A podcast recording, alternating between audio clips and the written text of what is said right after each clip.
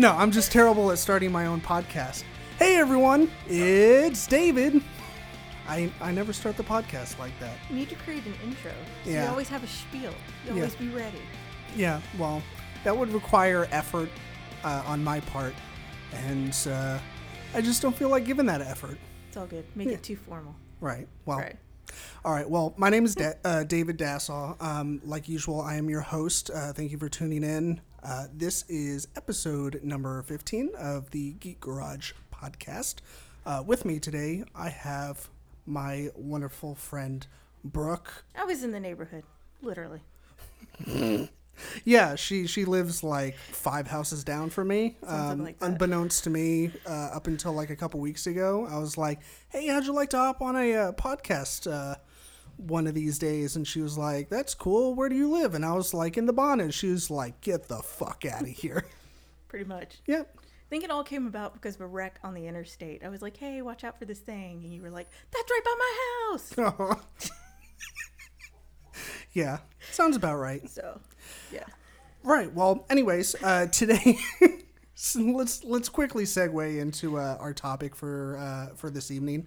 Uh, we are going to kind of do a uh, a few things. Uh, we are going to talk about first the movies of the summer, uh, which ones we liked, which ones or which ones we saw and liked, and uh, maybe do a quick top three of the ones that we liked.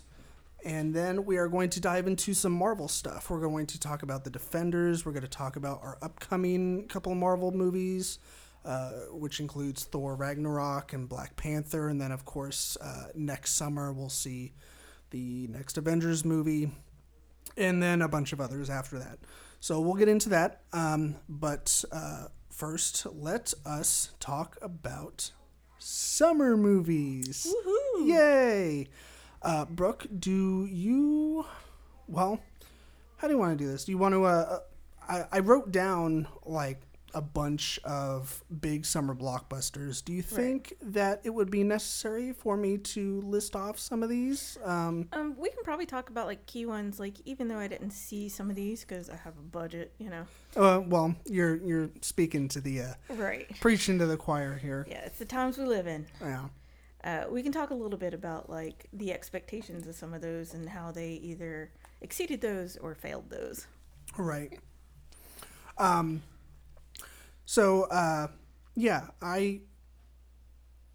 Sorry, I just totally okay. lost my train of thought. You can edit that out. Yep. Thankfully, yay, editing. Yeah.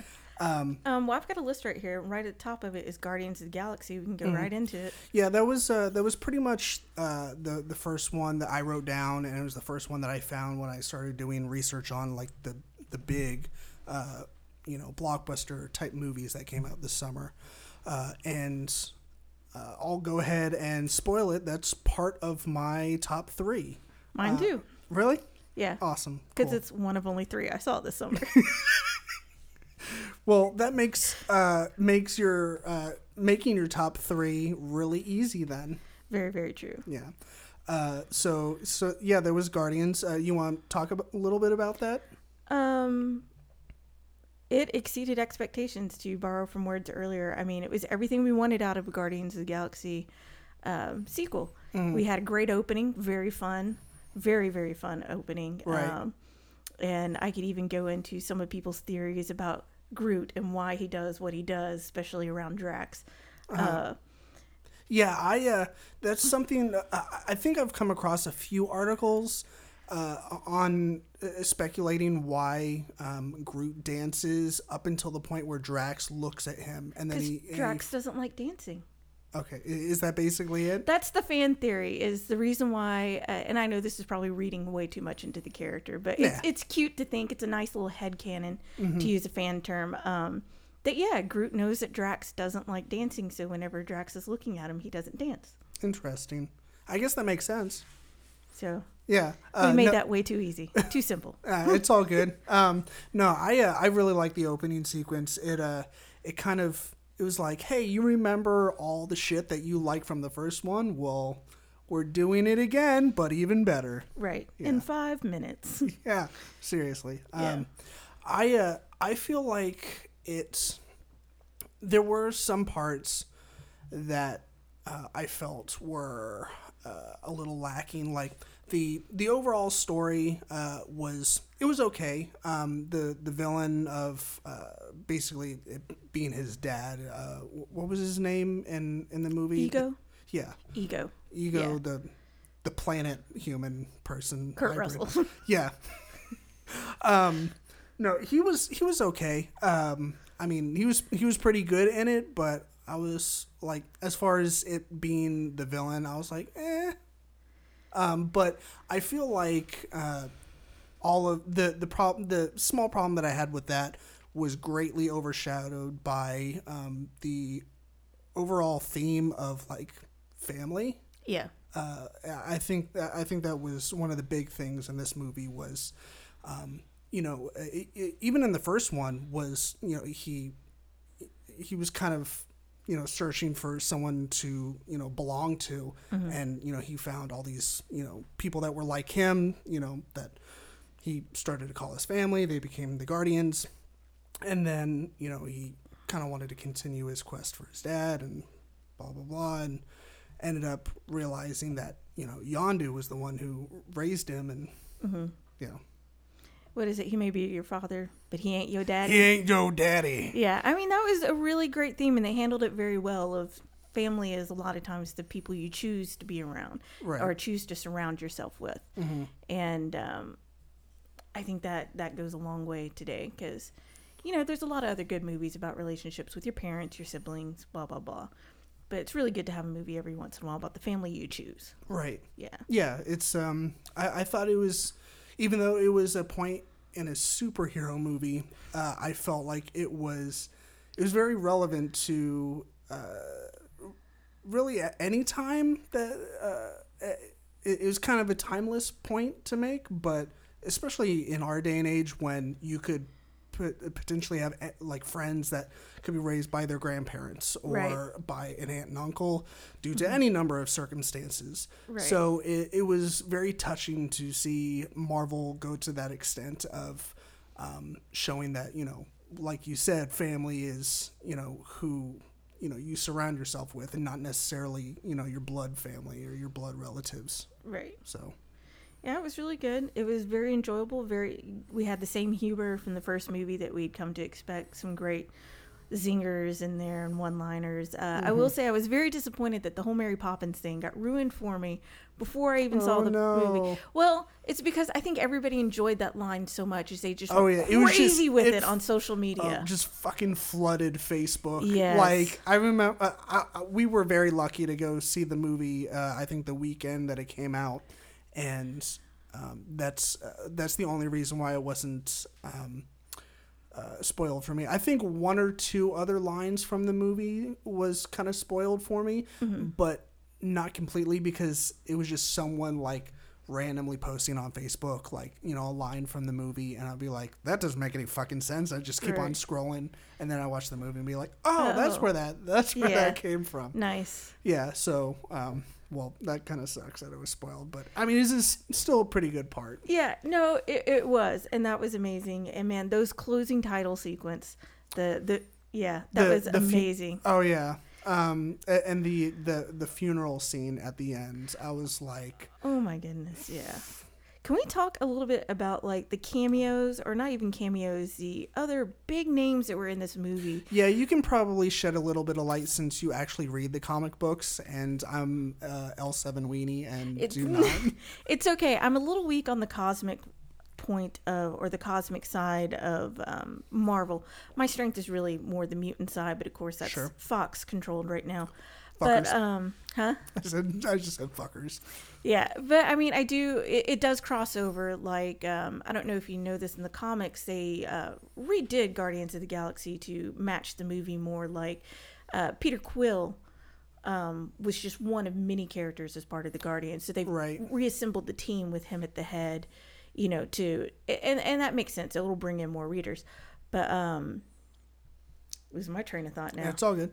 It's uh oh yeah so some of the other characters you got sylvester stallone in there i forget his character and i'm gonna forget a lot of these characters name but it's really interesting to see him in there and then um michelle yeoh she played the female captain who also came out and supported Yondu at the end there. Right. And if, if that name sounds familiar, she um she's a great martial artist. Like she Okay. worked a lot with Jackie Chan. Jackie Chan would let her do her own stunts and whatnot. Okay. And um, a lot of people most likely know her from Crouching Tiger, Hidden Dragon. Okay. She was the love interest of Chow Yun Fat. They're the older characters. Um, lots of other great movies. Uh, Memoirs of a Geisha. A lot of other stuff that she's been. in. It was amazing to see her. I love her. I love seeing her in anything. Uh, Miley Cyrus did the voice of one of her companions. Really? Yeah, one of the uh, people beside Michelle Yeoh, she did the voice, and then Michael Rosenbaum. If y'all remember him from Smallville, he played Lex Luthor, Okay. and he was also in Sorority Boys, or was it Sorority Girls, where the frat boys disguised themselves as sorority girls because they got kicked out of their house. Why does that movie sound familiar? I, I it sounds familiar, but it's I, I it's don't an early two thousands movie, I think. Okay. Um, Like Mean Girls era. Yeah, something like that. Um, he also did the voice of uh, Wally West, the Flash, on um, uh, Justice League and Justice League Unlimited. You are like a walking IMDb page. Yes, my friends have commented that a lot. Um, I just happen It's to be not a bad thing. I happen to be a fan of him, so I, I followed his work for a little while. Um, but he played one of the compatriots of uh, the Sylvester Stallone character. He was the the one that looked like he was made out of ice or crystals or Right. whatnot. So we're hoping in the future, like especially in Infinity War coming up, that since Marvel's going super cosmic with it, Mm-hmm. that a lot of these characters will get brought back in. Yeah. Um, I uh, I figured that um, you know you see you see Sylvester Stallone in the the beginning. Um, you know when he's talking to Yondu, telling him that you know he's never gonna have you know the what do they call it the the lights or the fireworks The or whatever. fireworks, the Yeah. fireworks funeral. Let's just call it that. yeah yeah there's there's a special term for it but Right. um but then you know at the end when they all show up and they all participate in the fireworks celebration because they heard that you know be, he basically sacrificed himself um that uh you know you see all these different people that you've never seen before and uh, they each get you know a couple seconds of screen time you know you see them in their ships and i i got the feeling that that was kind of one of uh, marvel's like hat tips to the comic book readers because it seems like every movie that they put out uh, has a few of those, at least one to the comic book readers because it's almost like uh, here you go slash we're very sorry because you know uh, Howard the Duck. yeah. Uh, right because like every comic book uh, you know can't exactly translate you know into a movie you know Right. word word for word you know picture for Oh, yeah. picture Oh, yeah. um, so they have to change up some things but you know when you know they do things like that i feel like it's it's kind of a, a nod to the comic book readers for Oh yeah, totally. yeah Um, speaking of which, uh, the cutscene there, at, or not the cutscene. What do you want to call them? Um, post credit scenes yes. Uh, which which one because this one had like seven uh, Adam Warlock. The the gold aliens are so upset Oh, yeah, that yeah, they yeah. Mm-hmm. create a creature, and she names him Adam. Um, Yeah, I read about that. previously, people had thought Adam Warlock was an Easter egg in the first Guardians movie when they go into the collector's place. right and they bring in the Infinity Stone. Up in the corner, there was supposedly somebody in like this little cocoon case or whatever, and and the theory was everybody thought that was Adam Warlock, and that was how he was going to get brought into the MCU for um, Infinity War. But no, here we go. He got created by this alien race. interesting Yeah, he's instrumental in Infinity War. uh for good or for bad You'll see. Okay. yeah, I, I got very mixed uh, messages um, when I I did my research on because th- that was one that just went completely over my head. Uh, obviously, you know I haven't read any of the comics, so um, I was like, who the fuck is this guy? Right. Uh, or coffin or uh, space shuttle pod thing Right. and uh, I kind of like I said it. Uh, some of the stuff that I read, it, it was like, yeah, he's bad, and then some of the stuff I read was like, no, he's good, and maybe a little bit of both, and it was kind of confusing. I was like, well, I guess I'll just wait for the movie, and Yeah, and, and like you said, it'll be interpreted differently for the movies than it is in the comics. My feeling from the comics was always more he was more of like a balance Sure. a balancing thing like because one person getting it, it it's gonna tip the scales one way somebody else getting this stuff tips it the other way and he comes in and, and it's kind of like a little bit of a balance in there but we'll see how they decide to portray him in the mcu and what he'll do in the movies Awesome. Uh, you want to uh, let's switch gears to another movie. Uh, did you see Alien Covenant? i did not i am very squeamish against um Oopy goopy stuff.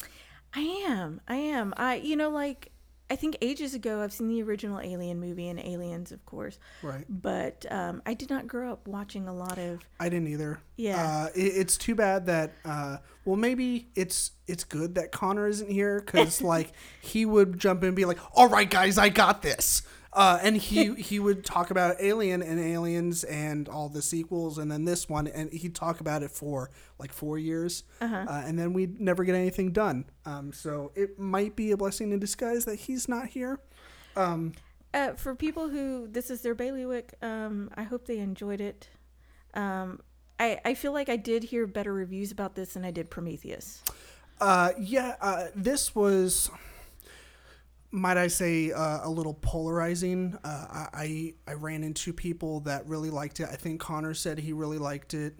Um, and then I ran into a few hardcore uh, Alien and Aliens fans that didn't like it. Um, and I, me being neither, I'm, I'm not a hardcore fan, but I don't dislike the franchise. Uh, I thought it was decent. Uh, there was some parts that were kind of weird. Um, there's this weird, uh, um, weird scene uh, between Michael Fassbender and Michael Fassbender because there's two of them Well, um, where one of them is teaching the other how to play the flute, and he's like holding down the the flute holes, and he's like, "Okay, now blow" in the most sexual way possible. well, And I was like, the only thing that was running through my mind was like, some people are gonna go home and write some gay fan fiction about this scene. oh, of course. Well, I mean, uh, he was Magneto. They've already written that. right. That's said and done. Uh, by the way, Fox, where is my Magneto Nazi Hunter movie? Come on. I know nothing about that. It- Oh, oh we you know that it. that makes sense because uh, yeah because the world war ii uh, is kind of wrapped around his character right Yeah, well, it's uh, it's just he was such a great character at the beginning of uh, what was it, X Men First Class, Mm-hmm. when he was just hunting down Nazis and is like, "This is a Magneto I can get behind. I, Right. Uh, want to watch this film." So, hey Fox, make us a Magneto Nazi hunter film. yeah i liked x-men first class i, I think that's that's probably been uh, one of my favorite x-men movies I really enjoyed that run, uh, the X Men First Class and and and the and the follow ups, Days Right. of Future Past. Yeah whatnot. i i'd say that it was there was three of them right it was days of future past and then um and then there was the most Age of Apocalypse. yes Yes. Um, I thought for the most part they were um, a smidge better uh, than the original trilogy. I still enjoyed the original trilogy. It was Right. a little bit more, I guess, quote unquote, family friendly, yeah. uh, if you want to go that far or classify it that way. But um, I felt like they were a little bit more fun, and then these were a little bit more serious, but still had you know a fun side to them. I feel like uh, the more recent ones have more of a comic book feel to them than the original ones did. The original ones were still trying to do that dark hero movie thing, you know, inspired by the Batman movies and whatnot. And um, Right. I feel like this one, it feels a little bit brighter. It feels a little bit more like comics. It- It's, and this is where it's brighter colors. They have a better interpretation of. Uh, like unity within the team, uh, the costumes that they wear, or the uniforms rather, the the jumpsuits they wear at the end of X Men First Class. Right. It's sort of like an homage to the original um, Xavier School uniforms that the X Men would wear and whatnot. Um, however, I still don't get what the obsession is with people who direct X Men movies of trying to explain why characters who have odd colored hair how they got that odd colored hair.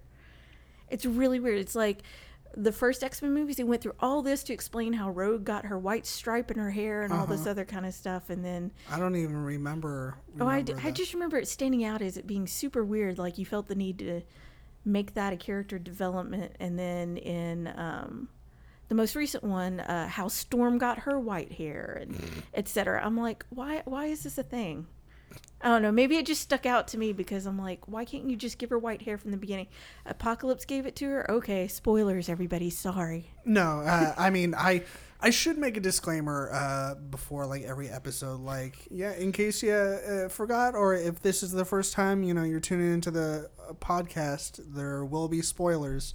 Um, so yeah, I apologize, but there there will be spoilers. There will be. Yeah, I drink your milkshake. Oh, jeez. Um, so anyway, uh, Alien Covenant. that was it. Yep, that's it. Um, and then- Digress into X Men. right. Um, Baywatch. Come on. We know we all wanted to go see Dwayne Johnson's abs. I uh, I skipped that one. That one I I, I want to watch it. It looked really funny. Uh, it got um, kind of poor reviews from what I can remember. Oh yeah, uh, Rotten Tomatoes gave it like an eighteen percent. Oh, good. Um, I'll still. I, I, kind of feel like that one is going to be added to HBO Go. Yeah. Um, relatively soon after it comes onto DVD. Um, This is one to Redbox. Yeah. But Uh, I almost wonder if this isn't going to be like. Uh, I remember thinking the same thing about the Twenty One Jump Street movie when it came out, and then I rented that and, and laughed my ass off. It was Yeah. it was hysterical. Didn't Yeah. think I was going to enjoy it that yeah, much. Yeah, I loved. Uh, I loved both of those movies. Very good. So Um, let's see. Pirates came out. Um, of course, you did it? You you haven't seen it yet. Yeah, because I couldn't even remember if it came out. I'm in Disney World going, did that Pirates movie ever come out? I don't remember. Don't know. Granted, um, that's totally fine because you were in fucking Disney World, Yes. and your mind should be n- i- in no other headspace except for holy shit, I'm in Disney World, and this is the best time of my life. Yeah, mine was eat all the food at the Food and Wine Festival, Yes. and then at the Magic Kingdom, I was like, "Holy crap! I'm here for Mickey's Not So Scary Halloween," and it was amazing. Uh, does it really start that early?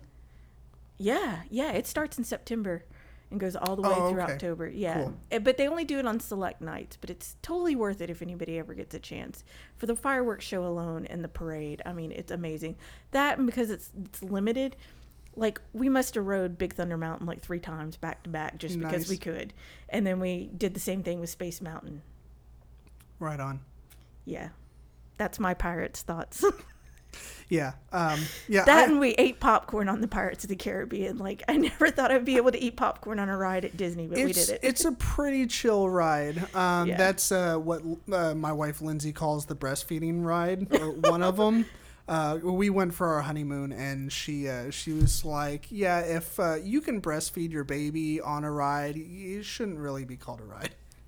Yeah, those are experiences. It's like the uh, People Mover over in Tomorrowland. Uh-huh. Like I've seen uh, ladies get on there with their babies, and they'll let you just keep riding that ride over and over as long as you want because there's never a line for it. Right. And people will go up there to give their kids a nap.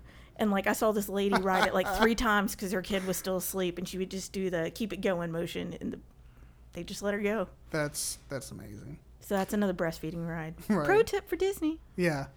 Um, Wonder Woman. yeah. Uh, let's uh, let's talk a little bit about Wonder Woman and how fucking fantastic. lot about is. this movie. Right. This was this was so so good.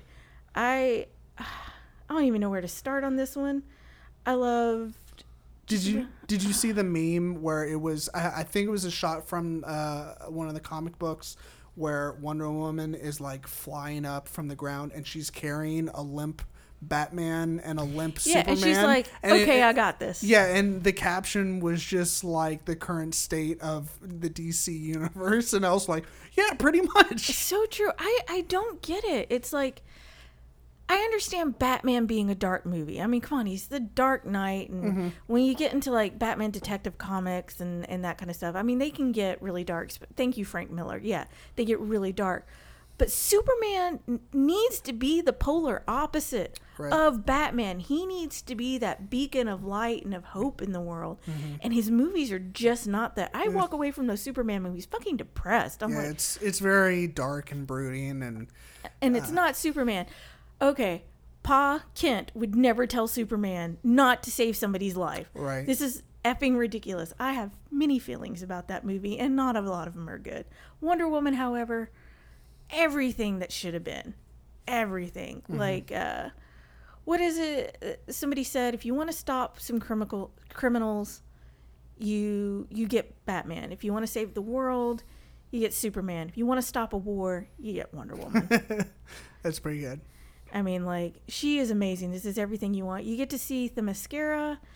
I mean, like oh my god, all the women just being badass and amazing in that beach fight scene. I don't care if some of the arrow trick shots are ridiculous. They just look badass and glorious, and it's everything you want. Right. Well, I mean, it's a superhero movie, so if there was non-ridiculous stuff in there, it wouldn't be a superhero movie. Exactly. So, um, I thought, uh, yeah, I thought Gal Gadot was awesome. I thought, uh, what's her name that uh, that dies pretty quickly? She was kind of her. Robin Wright, yeah, yeah, her character. Princess Buttercup. Yep, yep, that's her. Um, that's really the the biggest thing I know her from. I know. Oh, she, you also know her as Jenny I may not be a smart man. Yeah, that's right. Um, and she's in um, what's that show on Netflix that everyone watches except for me? House of Cards. Yes. Yeah. Yep, that'd be it. Um, but yeah, uh, all the uh, all the females uh, in that movie uh, are fucking incredible. Yeah. Um, uh, the scene that always stands out to me when whenever I think back to it is the scene where I guess it's about maybe midway through, maybe the the beginning of the third act, where they're in the bunker um, in the middle of the war zone and they're debating on uh, well basically everyone wants to oh, when they're in the trenches. yeah Yeah. and uh, sorry bunker's not the right word. It's all good. um, they're they're wanting to do one thing, and uh, all those people they basically been stuck there for weeks or months or whatever, and she has she feels like she has the opportunity to you know kind of rush the Finally, do something. yeah rush the opposition and you know kind of bring this to uh, an end or at least you know move forward uh, with the process um, and like I get chills just thinking about it when when Yeah. she pops out of the the trenches and you know she's just fucking deflecting bullets and stuff Yeah. and I, I like I almost started crying because I'm a pussy ass bitch Oh no, no, Um, it is a wonderful scene because up to that point, okay, when she leaves the island, she leaves the island with Steve. Like, this is what I'm here for. This is what I can do. I can come back and help you. And so she goes back with him, fully expecting to help. And at every turn, she's told no. Every Right. time she wants to do something, she sees an opportunity to do something. They're like, no, no, not yet. Let us tell you when. And finally, she's like, enough. This is what I'm here for, and I'm gonna do it. And then she goes out and just blows everything out of the water. She's just. It's also the first time we get the big reveal of the entire Wonder Woman outfit because up to that point it's been under other things. right And so it, it's just nice. It's like here's the character. This is the defining moment of Wonder Woman. This is who she is, and mm-hmm. this is what she does. And don't stop her. right um yeah that uh that whole sequence and then when they uh when they show up in the the little town when she's like fucking throwing tanks and stuff and um, just going nuts uh that that whole movie is, is just absolutely incredible Oh Um, yeah, yeah. That that's beautiful, and I really like the relationship that they worked up between her and Steve. yeah Like it didn't feel forced; it did feel very natural. They Right. did, because sometimes they do that, and it's like, why why are these people having any interest in each other? This just seems they're together because they have to be. Whereas this one, it felt like a very natural friendship. Right. Yeah, uh, I I definitely agree. Um, and they they I felt like I mean I don't know his character beyond the movie, um, but I felt like they did his character right. Where, um, I mean, it would be very uh, a very Hollywood type thing to do to have a Wonder Woman movie and then uh, Chris Pine's character overshadow uh, Right. Wonder Woman's character. Um, but they did a really good job of kind of keeping him in the background, but also uh, you know central character. Um, so I was I was pretty happy with that balance that they struck there.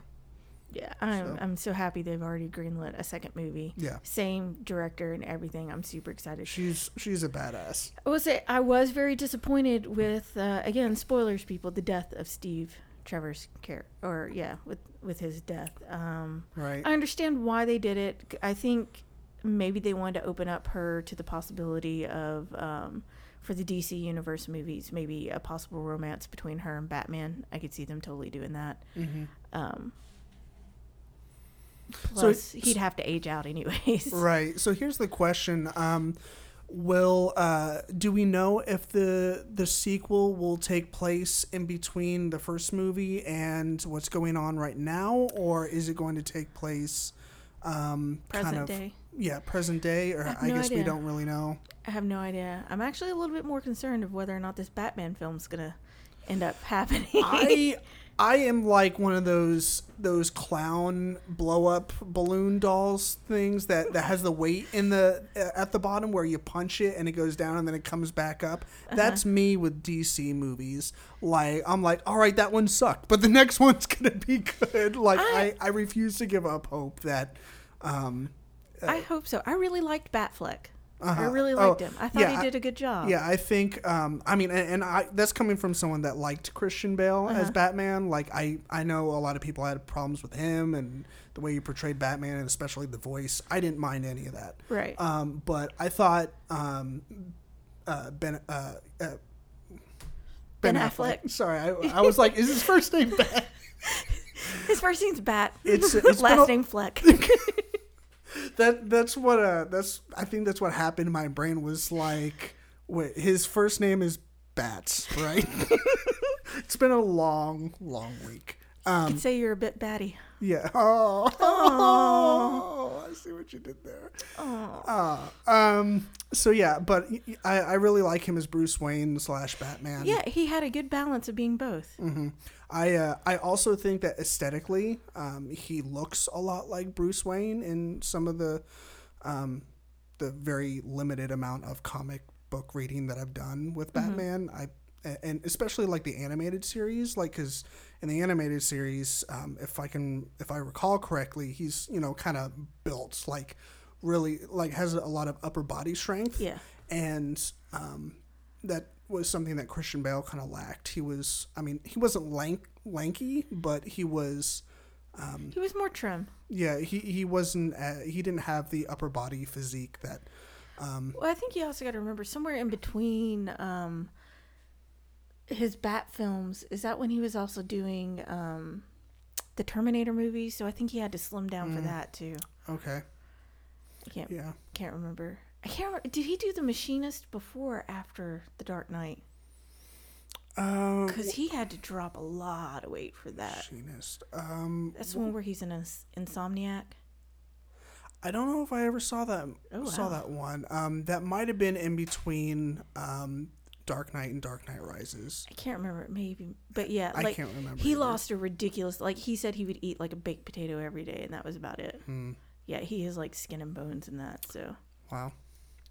Okay. Well, but Wonder Woman right. Wonder Woman, fantastic. can punch Uh, a tank and throw a tank at you. So so great. Um, I uh, I read an article, uh, and this will be the last thing that I have to say about the movie. I read uh, an article uh, shortly after the movie came out, and it was like it, it was very clickbaity, but I'm glad that I read it because I wouldn't have uh, caught on to this if I didn't. Um, but it was like the one thing that you most likely missed from Wonder Woman, and I was like, okay, I'll bite.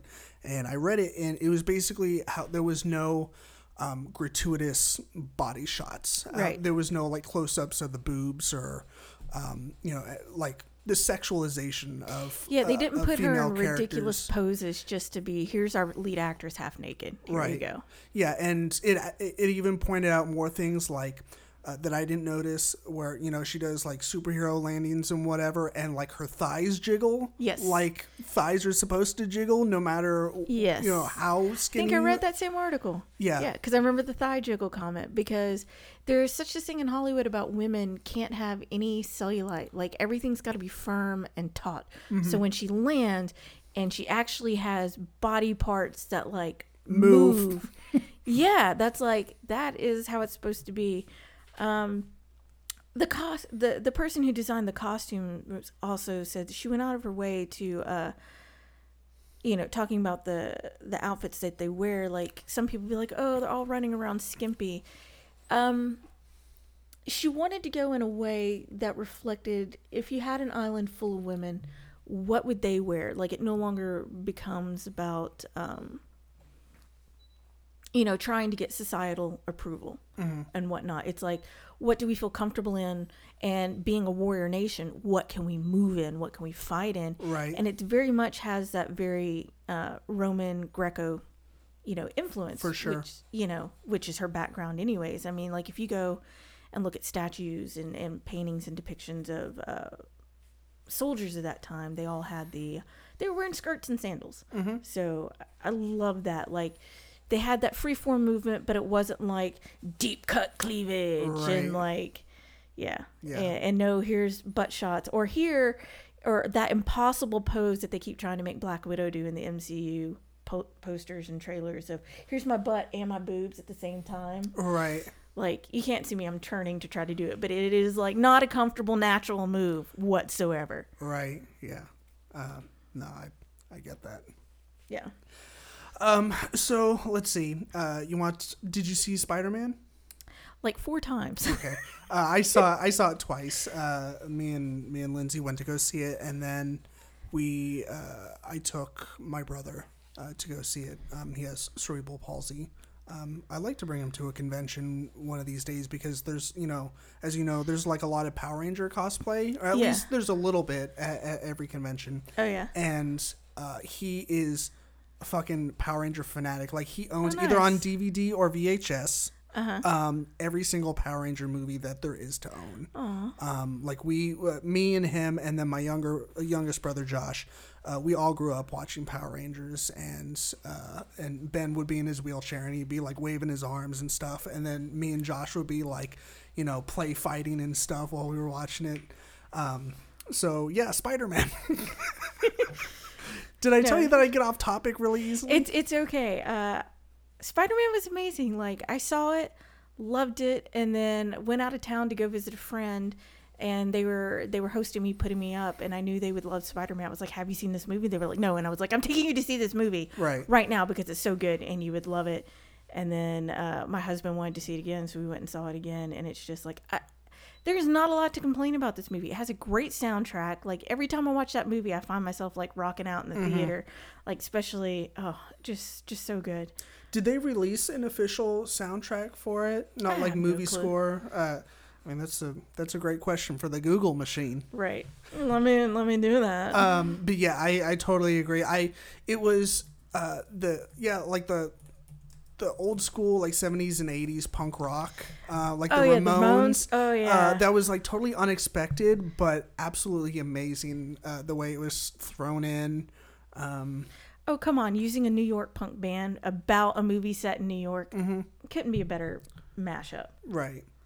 Um, yeah, I thought uh, I thought it was great. Um, I'm trying to think of specific things that I really liked about it. Um, I love the callbacks to the other MC, like his home video at the beginning of the movie. Yes, that was uh, that was one thing that uh, it, I didn't necessarily need it cleared up for me, but a lot of people apparently had problems with um, when when they first released the trailer, and of course you see him in class watching the playback of him uh, at the uh, the airport scene in uh, Civil War, Right. and they're like. Where did that video come from? And I was like, uh, Peter Parker is a fucking photographer. Of course, he set up his cell Right. phone and recorded the action. Well, and that's something else. That's a little nod to his photographer background. So Right. they just brought it up to date. Like everybody's got a phone, so why wouldn't he be videotaping everything? Right. Uh, yeah, there is a soundtrack, and it's got uh, Blitzkrieg Bop, Rolling Stones, Can't You Hear Me Knocking. Yeah, they've got Canned Heat going up the country. Yeah, they've got Flock of Seagulls. Yes. um, yeah, so there is. It's not just the score. Like they've got some of it, like the theme from Spider Man, but they've got the uh, the the songs that are on there. So Yeah. that's there. You go. The more you know. Ba-da-ba. I uh, I thought that Iron Man was in there for a uh, decent amount of time. Uh, like I I was afraid that they might overdo it. Uh, because you know now they're you know they're juggling so many superheroes and the the biggest issue with that is you know you have individual superhero movies uh, and they're fighting their villains you know where are the other superheroes? Why can't they come and help out? Um, so this is uh, i feel like this was an attempt to maybe try and bridge that gap Right. Um, and so I, I thought the scenes with Iron Man were really good, and the amount that he was in in the movie. I almost uh, thought that he could be in it just a tiny bit more. Um, Really? But uh, yeah, for, for the most part, I thought that he was in it for the perfect amount of time. Okay. Um, and I did like his his overall presence in the movie. Right. Um, it was kind of like uh, being a uh, uh, a mentor to Spider-Man since he is much younger than he usually is. I thought that was a very interesting dynamic because, of course, that's that's not at all in the comics. Right. I uh, I'm I'm waiting on c- one thing that I was hoping to see was a little bit of like nerding out between the two of them like cuz you know they're both very very smart individuals. Right. And their life r- basically just revolves around R&D and I was waiting for scenes where they just nerd out together, uh, and I feel like that might happen a little bit in um, Infinity War. yeah, and I think we got a little bit more of that in Civil War. You know, when uh, Tony goes and gets Peter, Right, They and- they do spend a little bit of time in his apartment talk, Yeah. doing some tech talk. Yeah, you know and i feel like they got that but yeah i could see that and i think them not doing that in this also just shows more of tony's self-absorption Mm-hmm. of why he's not focusing because you got to have peter feeling like he's being ignored and if they had that kind of bond and got to geek out over that kind of stuff uh, maybe you wouldn't feel that separation as much right. and he needed to feel that to to build up to True. his anger You, you want to talk about Michael Keaton and how fucking awesome he was? he was amazing uh, the the whole beginning scene with his uh, him and his company being ousted from you know cleaning up after the aftermath of um, you know the first Avengers movie, Right. and then him him and his team basically just stealing all the alien equipment and you know making lemonade out of lemons. Right. Uh, and then he, here he comes in and the fucking ceiling, and he's got like these badass wings, and I was just like, holy shit. I love the interpretation of the vulture costume, like the flight jacket with the the furred ruffle. Yeah. evoked that very yeah. Like an aviator. Yep, and then the uh, clawed feet to carry the Mm-hmm. equipment, because how else would he carry the equipment? Um, Right. I also thought it was great how they incorporated both shockers in this movie. Uh, yes. Like, uh, uh, how many other can can you say that they've had both of the same character in there? So I thought that was very well handled. I love the little Easter eggs to the other characters. You had, um, what is it? Um, Donald Glover. yes, and That was a surprise, uh, f- uh, nice surprise for me. I, I didn't know that he was going to be in there. So when I saw him, I was like, "Hey, it's Donald Glover." Yeah, his uh, what is his character? What is his? He becomes sort of like a villain slash good guy, bad guy. He's also Miles Morales' uncle, and Miles Morales is uh, one of the current Spider Mans. Okay, He's the one that's um, half Latino, half black, okay, and fucking awesome Spider-Man costume design on Miles Morales. Uh, but the the Danny Glover character is, or is it Danny or Donald? Donald. Sorry. Keep saying Danny Glover, and I'm like, it's lethal. Danny We- Glover it's, it's lethal weapon now. yeah. He's he's also a black man, but he's much much older. and and and too old for this shit. Right? Yeah, he is he is too old for this shit. But I mean, that was a nice throwaway. I ha- You know, that was a link to Miles Morales, and, and I can't remember, man. I can't remember if it's like the Prowler or the Hunter. And some some nerd, some geek out there is gatekeeping out there right now, and is like, well, It's all right. No one listens to this listens to this podcast. oh, I mean, if you went and like told your husband and like a few people that you were on here, then we might get like a few more listeners. But yeah, it was the Prowler. Okay, so I did have it right. cool. Um, and I love his interaction with with Spider Man. You know, of like, hey, you need to get better at this. You know, not like coming down on him, but just like, hey, man, you need to. And I love that we. Okay, my favorite thing about this movie at all is we have Peter Parker as an actual teenager. It's not mm-hmm. we get him as a teenager for 15, 20 minutes for the origin story, and then boom, he's in college. This is this is Peter trying to figure shit out. This is him you know, being awkward and being like, oh man, you know, it's literally, I gotta save the world. I can't let A- Aunt May know, and the prom's tomorrow, you know?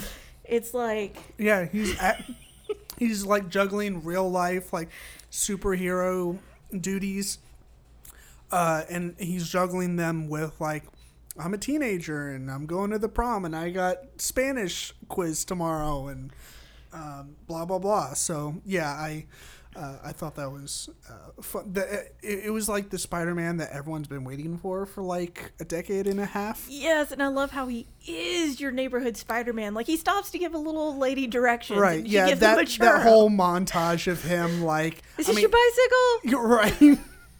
uh, yeah, that and helps the old lady and uh, and you know he's doing all kinds of other shit. Yeah, and then the uh, again another, you know, Spider-Man figuring his shit out is the ATM robbery. Mm-hmm. You see him walk in there, and he's like trying out different poses of Right. how he wants to reveal himself to there. Like Yeah. this is him deciding he's going to be a smartass with the criminals. Right. Wait, you guys aren't the Avengers. right. Yeah. So that that was oh man, and maybe I was slow on the uptake, but I did not see the reveal coming. I didn't see it either. Vulture being the dad. I don't. I don't think a lot of people uh, did. Um, when when we went to go see it, um, one of uh, one of my friends, she she caught it when when he pulls up to the house. Yeah. Um, in his car. Uh, she was like, "I bet he's uh, he's her dad," and I was like, "No way!" She fucking opens the door, and I was like, "Get the fuck out of here!" I think you literally hurt my heart break in that scene. like he opens the door and my heart just went whoosh, tinkle tinkle tinkle tinkle and like for the next like 15 minutes I was like super anxiety for Peter. I was just like clutching like sometimes I get too empathetic. Like I'm clutching the seats and I'm like I'm not going to cry. I'm not going to cry cuz I'm so worried for him and I feel so bad for him and I'm like this motherfucker's going to kill a teenager. Oh my god, yeah. No, he uh, he was Michael Keaton played a great villain. Um, he uh, what was what made him so interesting to me uh, was that one they they bothered to give him a backstory, um, and so you But it was a believable turn of him becoming a villain. Right. Um, so, uh, so you have, you know, on, on the one side, you know, he's an actual family man who's, you can almost justify, you know, what he's doing with all these alien weapons, um, you know, making them and selling them, and, uh, uh, and it's to provide for his family. So you kind of have that like Breaking Bad feel, uh, except you know minus the meth. Um, Right. uh, but uh, Replace meth with alien tech. right. One of um, uh, eh, but I I like him because he also is really good at striking fear.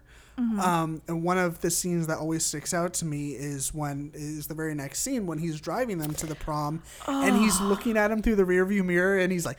Good old Spider Man, and like the second time, like I was like my heart was beating too fast to be able to concentrate the first time I saw it. So the second time I saw it, I was like, all right, I'm gonna see if I can pick up on any more things that I might have missed. I saw that part, and uh, I was I just started dying laughing in the Yeah. theater.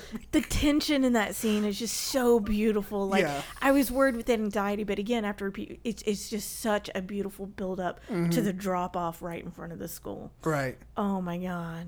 Oh, Yeah. Michael Keaton does such an amazing job because he's just so menacing, and the next moment he's like that loving father of.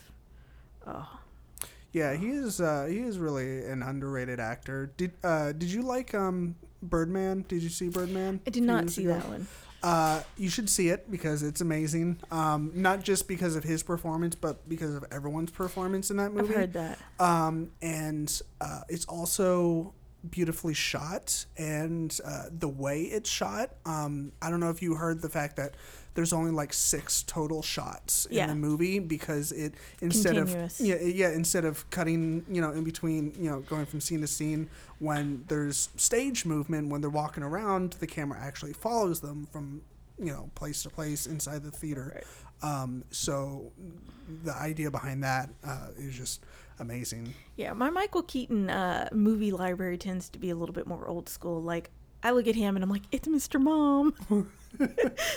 it's Beetlejuice. or Beetlejuice yeah Or Batman. or Batman Yeah. yeah uh, yeah that's that's me too I, I really I haven't seen um, I don't know if he's he still does a whole lot of acting um, uh, but yeah uh, most of the stuff that I've seen him in is has been old stuff like you know Batman and Beetlejuice and stuff Right. Uh, uh, Spider Man's such a wonderful. Um, I can't can't leave this conversation without mentioning the Captain America PSAs. Those are some of my Oh, favorite God. moments. And that gym teacher and no fucks given. I guess he's a war criminal now. But we're still gonna watch it. and I feel so bad for Peter having to watch these because he's fought him. Like, Right. especially when he loses it in detention, he's like, "Well, you got detention. That probably means you did something wrong." And you know, Peter's just thinking, you know, Fuck you, man! I just fought you at Berlin airport. exactly, exactly. Yeah. Oh, but those were so so. Oh, And the so one good. at the end, uh, uh, at the very end of the credits, where he's like, "Some patience. Sometimes you wait around for something and it just doesn't pay off." I was like, like w- the first time I saw it, I was like, "Fuck you, Captain America! yes. Fuck you for wasting my I time." can't wait for this to come out on DVD. I've already seen a couple of gifs or gifs, depends on what side you fall on. It's it's GIF. Yeah, I- I'm in, I'm in the gif camp. Um, of some other PSAs they did for this movie where Chris Evans just cannot keep it together. Apparently, Oh, there's another PSA he did about like school lunches. and I'm just like, and maybe they couldn't work it into the film, but oh, uh, so good. Okay, so other Easter eggs that we had in this movie, the Sinister Six, they're leading up to that. Mm-hmm. If you know much about them, Uh, I I heard that they were going to do it, and then I couldn't remember if I saw that they they decided to tank the idea or not. Um, well, they but- introduced Scorpion in uh-huh. this film, and that was right. That that was the the dude um, in jail, right? Yeah, the one who got injured on the boat. Right. Yeah, and he had the big scorpion tattoo Yeah, on his he neck. is. Uh, do you watch um, Better Call Saul? I do not. Okay. Um, yeah, that's um, a spin-off from Breaking Bad. Yeah. Um, but yeah, he's uh, he's not a central character in Better Call Saul, but he is in almost every single episode. Um, and he's he's a really good actor in that show. He's he plays a really um, interesting character. Um, so yeah, it was it was fun to see him in this movie. Nice. Yeah, so No- I'm excited to see him and more stuff. Another little link to the MCU. Um, I want to talk about Karen, the voice in the suit. Do you know Okay. who that was? Uh, like the the actress that Yes. played that voice. That is Um, Jennifer Connelly. You might know her from Beautiful Mind and Labyrinth right. and Dark City. Um, she, in real life, is married to Paul Bettany, Oh, okay. who did the voice of Vision and then played Vision. Nice. in the MCU. So I thought that was a nice little little callback there because you know with uh, Jarvis, who uh, Right. Paul Bettany did the voice of, Mhm. being just a voice you hear, and then his wife is the female Yeah, counterpart is to that. that is that is kind of neat. Uh, I did not know that, and now I do, and that's fucking awesome. Yay, obscure trivia! That's Yay! for. no, I I love movie trivia. Like, um, almost every time I get done watching a movie, like I'll head to IMDb and read the trivia because a lot of it is you know pretty interesting. Yeah, So but yeah, great movie. Um, I liked how it fits into the rest of the MCU, and mhm. uh, oh, the the little surprise there at the end, the suit that Tony builds for him, Iron Spider. Yeah. Uh, I uh, may or may not, but definitely will be wearing that to the next convention. Nice. Uh, yeah, I found a website that will custom uh, make it for you. oh, Like you, you can do like the hood detachable. So um, if you want to walk around in the suit, but you don't want to wear the uh, the face, the hood part Oh, the entire time, you can like have it like actual Spider-Man style, where it comes off and then you like tuck it into the the rest of the suit. Um, and you can also do it without hands. So if you need to like do texting or whatever on your phone, um, I know that some uh, a lot of the uh, morph suits nowadays they say you can um, uh, text and do stuff on your smartphone through the suit, um, but it's still very difficult. yeah. Uh, so um, yeah, I think it's either that one or the the Spidey suit from the new PS4 slash Xbox One game that's coming out at some point in time. I mean, you don't want to do a sweatsuit, Spidey? that uh, I can't tell if that would be like an easy project or if it would prove to be like a little difficult because it's it's all about the imperfection. So right. you end up like having to do actual sewing as opposed to like just going online and spending a buttload of money. Can I say what I love about that costume is I hate these super uh, superhero movies. Deadpool, I'm looking at you. I love that movie, but th- this one part of superhero movies where you've got these, all of a sudden you have incredible powers, so now you need an outfit. Okay, I've been sewing a long time. I would be hard pressed to make a lot of those outfits just because how professional, how nice. How does this nobody who's never sewn a damn thing in their life make these fantastic costumes? Again, looking at you, Deadpool. Whereas you have Spidey, who's like, I got some sweatpants and some socks and a hoodie that I cut the arms off of. That makes sense. That makes sense. And, uh, and at least they explain it as Tony made the outfit for him, and that's why it looks so Right. nice and a little my pet peeve there. It's all good. we we all have our little things about I I didn't even really think about that. I I just kind of assumed that I mean Deadpool and uh what's the actual uh, Wade Wilson he they uh, he has those weird quirks. He is ridiculous enough to pull it off. so I kind of I mean like he's uh, I mean according to the movie and like memes and stuff he's into you know weird shit like unicorns and Hello Kitty. Um He's a Hufflepuff.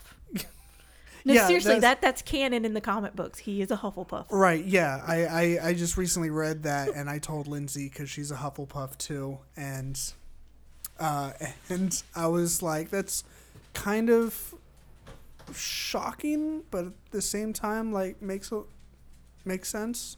Right. Um, but anyways, I it it seemed like that would be like sewing would kind of be in his wheelhouse, just randomly. Right. Because why Um, not? Right, but then again, I didn't really put a whole lot of thought into it. So, um, so do you want to do uh, top threes? Uh, I mean, mine are basically Were there were there any others? There was the mummy. Uh, yeah, I mean, there's there's plenty of others other ones. There's um, it comes at night, Cars three, The Mummy, like you said. Uh, Baby Driver. I, that one got rave reviews from critics and Yeah. peer reviews, Well, I mean, it's Edgar Wright. and yeah, uh, and I didn't get a chance to see it. Haven't seen it either. I've still yet to see any of the Despicable Me movies, and I I have watched like half of the first one, and I really I just can't stand the minions. Like people Same go here. ape shit over the minions. I can't I can't Same take here. it. Um, War for the Planet of the Apes. I will admit, I am interested in seeing this. I need to go back and see the entire reboot of this series Right. because I've heard very great things of it. It's one of those things that's been on my list forever. Haven't gone around to it. Mm-hmm. Uh, Dunkirk. Um, I almost hated this movie because it seemed like every time I did go to the movies, I got a Dunkirk trailer. I was like, I'm tired of seeing the same trailer. And I mean, like, I was seeing that trailer for like a year. Right. Like even last Christmas, I was seeing. oh that. yeah, the the trailer for it it was it was around for a solid year before the the movie came out. Atomic Blonde. Yeah, uh, that so I saw that and you didn't. Um, but I mean, I guess I could talk about it for a few minutes. It's uh, uh, like I like I told you earlier. It's basically um, John Wick with a female lead instead of a male lead, and I, I don't want to um, generalize it into just saying yeah. It's basically like that. Um, it reminded me a lot of. Did you see Haywire? Uh, it was uh, a Steven Soderbergh or Soderbergh, however you want to pronounce his name. Um, it was one of. Uh, it it was um, kind of like a like a spy slash. Um, it had that feel to it, like uh, like close quarters combat, um, you know, slash shoot 'em up style type thing. But yeah, um, no, Atomic Blonde is awesome once it hits DVD I am interested in seeing it that. Uh, because um, and plus it's Charlize Theron uh, and she's fucking awesome. So you, you really can't go wrong. Um, Disappointment that is Dark Tower. uh, did, did you see it? No, but I, I didn't see it. Um, I, I was very interested in seeing it and then everyone was like oh it's terrible. But all those people were like hardcore book fans right. and they were just not happy at all with the direction that they took where they they they, put in so much from all the books into one movie instead of like you know uh, spreading out a little bit Mm-hmm. and they switched some things around apparently That's the big complaint I heard is they were trying to do too much at once. It was like they could have slowed it down and flushed the story out a bit more. Um, but I tend to find that people who are fans of the Dark Tower, it's it's one of those where they're super fans of it. Like, Yeah, they're like, do not fuck with this canon. yes, exactly. Yeah. Um, I uh, the good reviews that I read were basically from the people that did not read the books. They were like four to five stars, whatever. They're like, I'm giving this five stars, but that's only because I haven't read the books and uh, know that you know people that read the books they have huge problems with it. But. So that's you know that's that. Um, Annabelle, uh, Annabelle creation. I guess it's the the first sequel. Um, I uh, I wanted to see. I I need to see the uh, the first one first, but I just recently watched um, for the first time the two Conjuring movies, which uh, I guess I don't know in the timeline of all these movies. Um, but Annabelle is actually featured in the begin- beginning of The Conjuring 2, um, where they're like, I don't know if they're dealing with um, some of the people that own Annabelle, uh, but yeah, it, it kind of randomly, the movie kind of randomly opens up with them dealing with a family who's who has Annabelle, but I mean she's out of there in like five minutes. Right. Um, so yeah, uh, creepy dolls.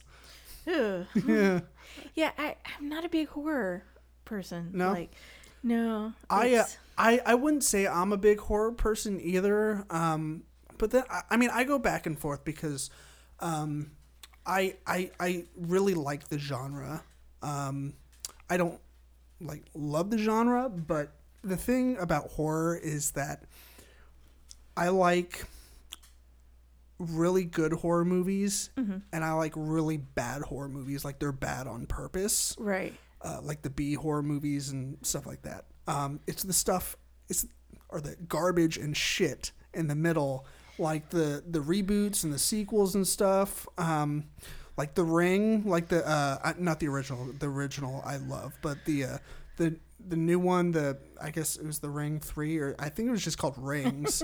um, it it looked like it was directed by uh, whoever did the um, the Final Destination movies. It was just I was like, "Come on, guys. Aw. Like put forth a little bit of effort or maybe like put that effort into doing something else maybe and just leave this series alone." Right. But yeah, that's that's me on horror movies. Is um, I mean, I I enjoy the genre. Um, I I'm always up for a really good horror movie. Um, something that has a good balance of practical effects and special effects, um, and then uh, you know a, you know a really good story. Something that's actually going to scare the shit out of me instead of like just jump scares. Right. Um, like I just saw the new It, and um, was blown away. Oh, Um, good. yeah, I, uh, I mean, it took me long enough to see it, but I've heard a lot of good things about it. Uh, Um, yeah. They like how they're stretching it out, that it's going to be a two parter, that they're putting more meat to it. They say it's not as scary, but there's more meat to it. mhm. Um, for me, with horror movies, I think it comes down to that too empathetic thing that, uh, and this is this is how wimpy I am at horror movies. Okay, uh, my freshman year in college, living in the dorms, I think Scream came on TV. I watched that by myself and scared the shit out of myself.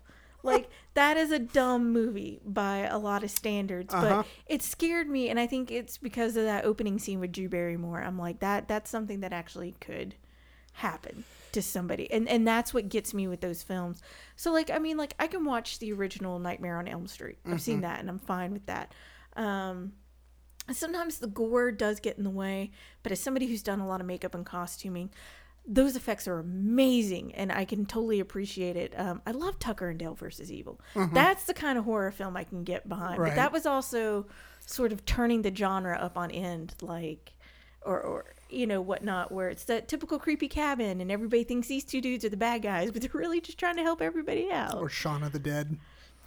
yeah i did see that one and I that's that's one of my favorites.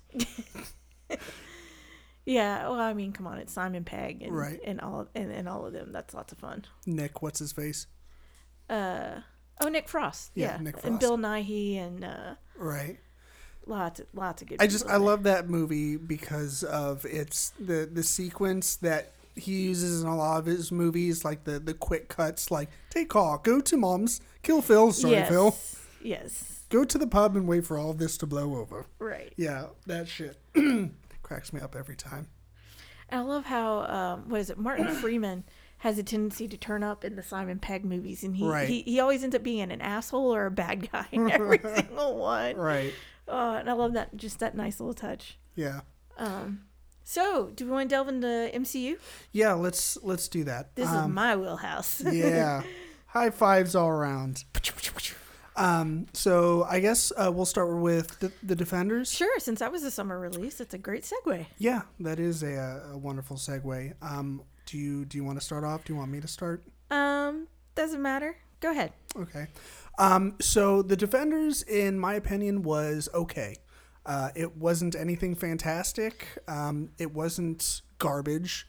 Um, but it did leave me wanting a little bit more out of the series. Yep. Um, uh, one area that I, uh, I I really liked about the series was that uh, was the dynamic between all the characters. Um, how it seemed like all each character got alone time with other characters, or at least the the the the dynamics that they pushed was um, Iron Fist and Luke Cage, which makes sense because their their superpowers basically Heroes strength. hire. Yeah. Um, and then uh, Jessica Jones and Daredevil, which um, they they basically have like functional strength. Right. Like it's, I mean, Jessica Jones, you know, I, uh, they really haven't let on to. She has fortitude out the ass. Right. Very determined. Yeah. And I feel like, and, and you're right, Daredevil has the same thing. Yeah, so um, I really like how they explored that dynamic between um, the, those four characters and them paired off. Like you know how they would they would be paired off kind of throughout the series. They'd be off doing stuff and.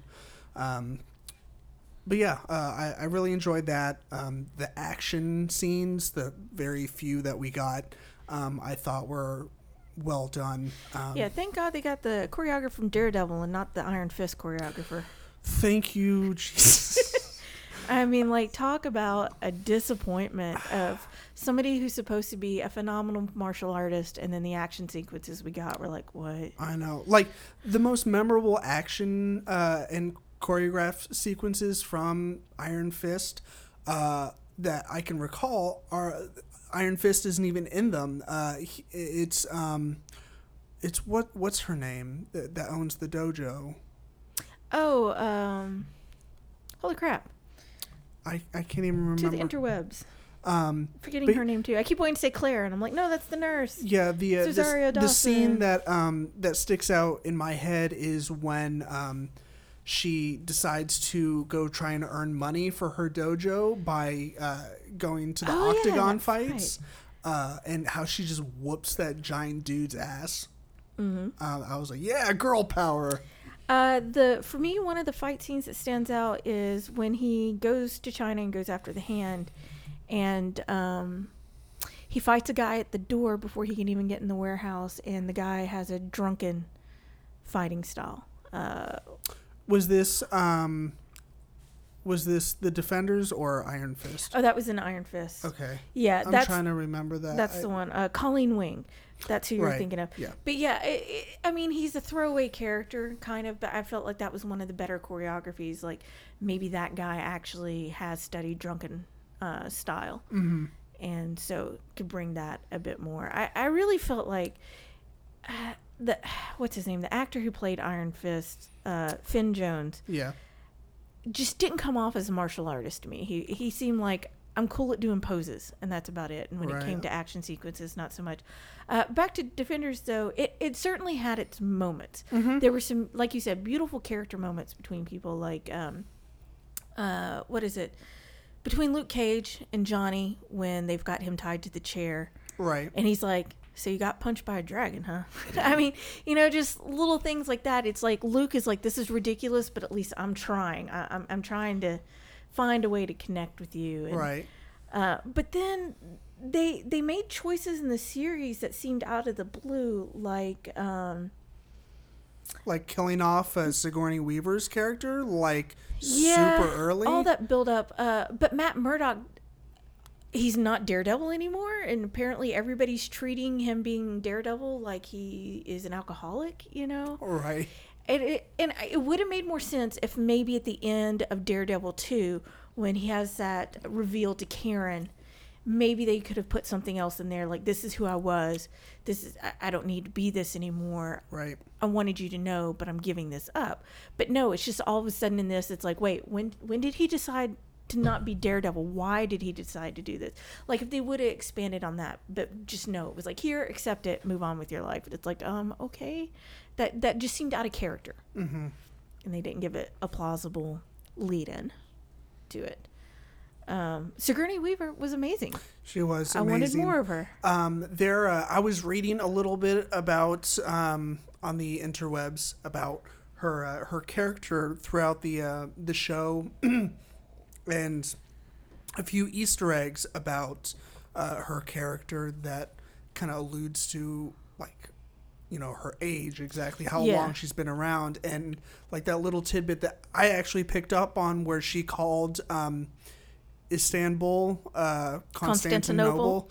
uh and i was you sang the I- song in your head didn't you yeah and, well i i don't know if it was the song but it was definitely like the um uh, I mean, I know what song you're talking about, but I mean, it like immediate flashback to like grade school and middle school where um, it felt like they just shoved that down your throat. They're like, uh, Istanbul, uh, or is it Istanbul or Turkey?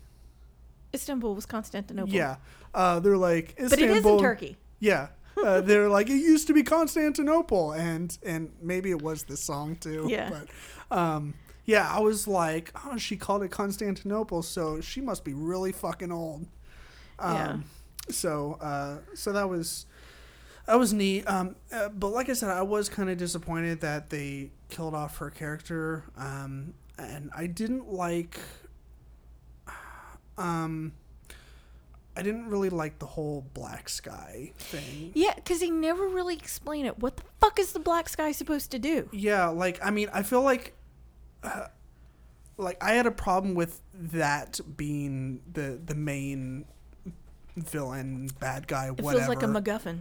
Uh, yeah, exactly. Um, and if, like you said, if we got a little bit of backstory, like why the black sky is essential for the hand, um, you know, the origin, blah blah blah, whatever. Uh, just a little bit of backstory would have made um, that whole thing in the series a little bit better, um, a little bit easier to swallow.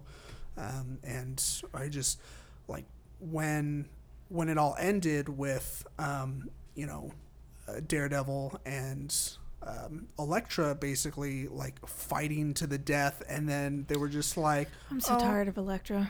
Right, yeah, she's she's just worn out. I was like, I I don't care about this relationship anymore. I don't care about the romantic tension. I I don't care. barely they- cared about it in Daredevil too. Right. Yeah. I, I just I was counting the minutes until uh, uh, Punisher shows up. Right. Uh, I was like, I need more Punisher in my life, and then they announced the actual Punisher show, and I was like, fucking rock on. Right. yeah. Um, but uh, yeah, th- those were some of my problems with the show. Was was that, and then uh, the pacing kind of like I think it was it was a good idea to have eight episodes because they obviously didn't have a lot of content to put out there, Right. so they limited to eight episodes. So that was good, but I thought the pacing was a little off. Like there would be like like there really nothing really happened really up until like the end of the third episode when um, Danny Rand goes into The that office. yeah the office where uh, Sigourney Weaver's character is and they basically have to all fight their way out because Right. all four of them find their way there and they have to fight fight their way out and it like immediately brought me back to like the choreography of um, Daredevil Yeah. um, like the hallway scenes and Oh, I stuff where they the had to the use a- stairwell. yeah, Yeah. oh yeah, that and like all, just all the close quarters combat that they had to do, um, or that uh, Daredevil had to do. Um, I really enjoyed that, but then that happened, and then you really didn't get a whole lot. You got like a little bit of fighting in the Chinese restaurant. Um, Oh but come on, Jessica Jones threw a car at somebody. That was awesome. That was awesome. I'm, uh, uh, and I did like the. Um, uh, it was another head nod to the Can She Fly uh, when they're all climbing out of the elevator in the last episode, and all of a sudden she's like at the very top, and they're like, "How the fuck did she get up there?" yeah. and she's like, "I don't know how I got up there. I guess I just climb really good." Oh, or maybe, or maybe I fly. Yeah, no, just one of those things. yeah. Um, I will say I am glad that they finally elaborated on all the different fingers, so to say, of the hand, because that mm-hmm. was one of the things that upset me so much in Iron Fist. Is all of a sudden we're introduced to these two different factions in the hand, and you're like, why? Why are there different factions? Are they rivals? Do they have different goals? Do they have different reasonings for how they're supposed to accomplish whatever the hand's supposed to do? They gave you none of that. You were just supposed to know. all those things that you just listed. That sounds like all that was going on. Like they all were kind of, you know, pitted against each other instead of like working as a team. Right. Well, I mean, if they finally brought it together of, you know, in this they answered that. I, I feel like they could have done a better job of building that up. I mean, you Uh-huh. had what four or five different characters here. You have five members of the hand. Why didn't you slowly introduce one of them with each of the characters in their own series? Right. I, that just seemed more logical to me. I, I know with Daredevil they wanted to get straight into like the Elektra stuff and. But I mean, there again, you did have the hand. and I guess the hand really wouldn't have fit in Jessica Jones and, and, and Luke Cage. But Right. I I feel like maybe they missed out on that opportunity of at least hinting at it, like somebody working in the background being a part of it. True. That's just me. I mean, No, that's uh, very valid. Um, I was a little surprised that we did not see Kingpin at all. Uh, I was. I love him. Anytime he shows up, he is amazing. He's fucking terrifying. That's what he is. Um, he, he he is amazing though. Uh, Vincent D'Onofrio um, playing the Kingpin is incredible. Um, and what I liked about him in the first season of Daredevil um, and the second season too um, was just like uh, Michael Keaton as uh, Vulture is you're almost uh, even more with him. Um, you're just very sympathetic to him, despite how fucking evil he is. Oh, he- um, it just with all the flashbacks to you know uh, when he was a kid and Right. um, w- was he abused? Is, is that what happened? I think so. His father abused him and beat him. Right. Oh yeah, that's right. And what he he killed his father, right? Yes. He like hit him over the head with something. I think his or- father went after his mother and Yeah. he killed him in retaliation. yeah, trying to protect her. That's exactly what happened. Um, yeah. So um, that's uh, I, I think He is just brutal, and I think that's what's so unnerving because he has this presentation of being this businessman. Like, look at Lex Luthor. When he uh, does his villainy, he's not very brutal about it. It's always like a machine, scientific, businesslike, or something. Uh, Lex doesn't really get his hands dirty, so to say. Kingpin has no problem bashing your head in with a fucking car door. right. Like he he doesn't need lackeys. He doesn't need henchmen. Oh, he'll do it himself. Right. Yeah. He has no problem getting getting his hands dirty. And you'd almost rather let a lackey just put a bullet in your brain. I mean, rather than have him take you down. Yeah. Like yeah. Just have your face smashed into Oh. something hard. Yeah. Yeah. Or just him beat your face in. Oh my goodness. Um, yeah. Yeah. Um, so, what else about the defenders? Um, any any other points that you want to touch on? Um, I don't like Karen. I don't care. I, I Uh, don't care about her. Karen. She was much more interesting in Daredevil. Um, as doing her own thing. Uh, she's oh, the the the blonde. There, she started out as their receptionist, Yeah. basically. Okay. Yeah. Uh, yeah. I don't mind her. Uh, I mean, I. Uh, I liked her transition in between working for them and then going to write for uh, the is it the paper the Yeah. newspaper. Um, so that was kind of neat, but I, I think she's appropriately sprinkled into the show um, Yeah. in, in both the Defenders and um, uh, Daredevil. Right. I just feel like they brought her in to obviously be a love interest for Daredevil, but then they were like, no, we got to do the Elektra storyline. And she just very much got uh, sidelined in that aspect. But they're still trying to upplay it. And it's like, I, I don't buy into it when he's still moaning and bitching about Elektra. I think is my thing because even in this, they try to play on that a little bit with them going out to lunch and them you know, trying to build like he he confides in her and all this stuff, but it's like I just don't buy it because of his idiocy about Elektra. Right. I just I don't like Elektra either. Yeah. Um, it's it's played out. I love Claire. I'm glad Claire was there. Yeah, she's she's like the uh, the nurse to the stars. Oh, and Misty Knight getting her arm like oh my that was fucking crazy. I was like, "Whoa, did that just happen?" It did, but I mean, we thought that was going to happen in the Luke Cage series because in the comics she does have a robotic arm. Yeah. And so when they did all that at the end of Luke Cage, we were like, is she going to end up losing that arm? Or when we see her again, is it going to be a robotic bionic arm? And Mm-hmm. no, here it is. And it was just like, whoa. Yeah, that was that was pretty crazy. Oh, Um, I like Misty Knight. I want, uh, what is it?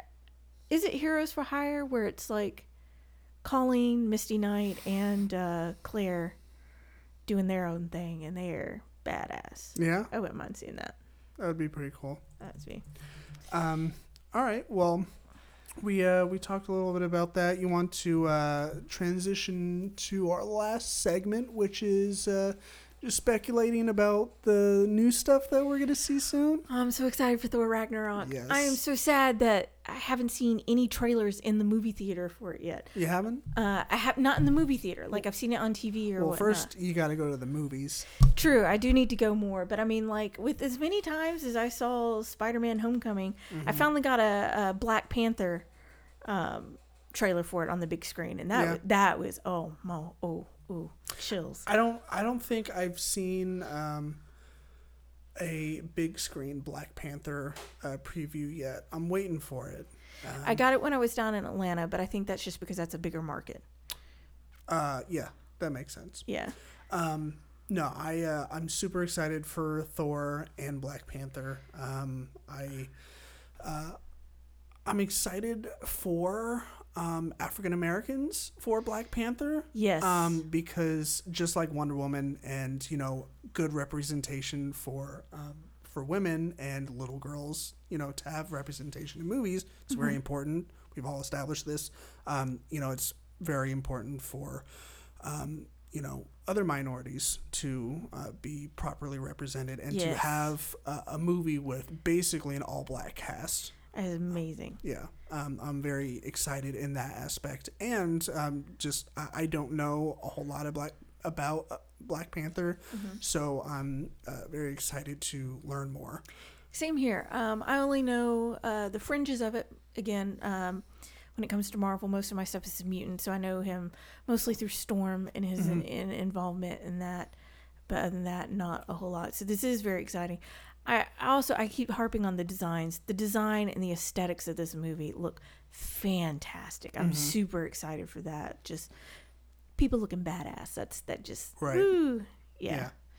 So, um, and also to see how I think that's going to be the last release right before Infinity War. Yeah, that'll be the last one. So, um, I'm imagining somewhere in there, um, Bucky's going to get dethawed. you know, you think Bucky's going to make an appearance? And um, Well, he's in the Infinity War um, Right. trailer, yeah, and um, have they? Re- they haven't officially released or not a trailer. He's on, he's on the in poster. the promotional poster. Yeah, Yeah, because you've got like uh and and even the little scenes that you could see like I try not to go see it because I want an official trailer, but you know the little cut scenes that we've gotten from the San Diego Comic Con release. right. There is a scene somebody's done a freeze frame. I'm a big Stucky fan, that being uh Steve um Steve Rogers and Bucky Barnes. And so I follow a lot of the fandom around that Right. and they freeze framed it where you see Black Panther and a couple of the other people from his crew or whatever, and there's Bucky in that scene Right. and Steve Rogers. Okay. So Cool. Bucky's coming out of the ice, Nice. and so uh, I imagine that's gotta happen somewhere, even if it's in like one of the uh, post credit scenes. Yeah, yeah. I feel like uh, if Bucky was to make an appearance in Black Panther, um, that would that would make sense to to put him in a post credit scene where they're like, "Well, we're taking you out because some shit's about to go down." So Right. Um, but Thor Ragnarok, super exciting to see the Avengers go cosmic. This is them going cosmic. I mean, we've got Doctor Strange, but he's still not really in the Avengers yet. He's only met Thor. Uh, another post credit scene. yeah, this is this is their um, uh, really their, I guess, second attempt um, next to the actual Doctor Strange movie to introduce him into the MCU. Because isn't he supposed to be in uh, Ragnarok for a, th- a few minutes? I don't know. I haven't heard that, but I wouldn't be surprised. I'm just. I thought I heard somewhere that he makes a, a small cameo. I wouldn't be surprised. Uh, because again, at the end of Doctor Strange, we did have the post credit scenes Right. with Thor That was pretty funny. and him.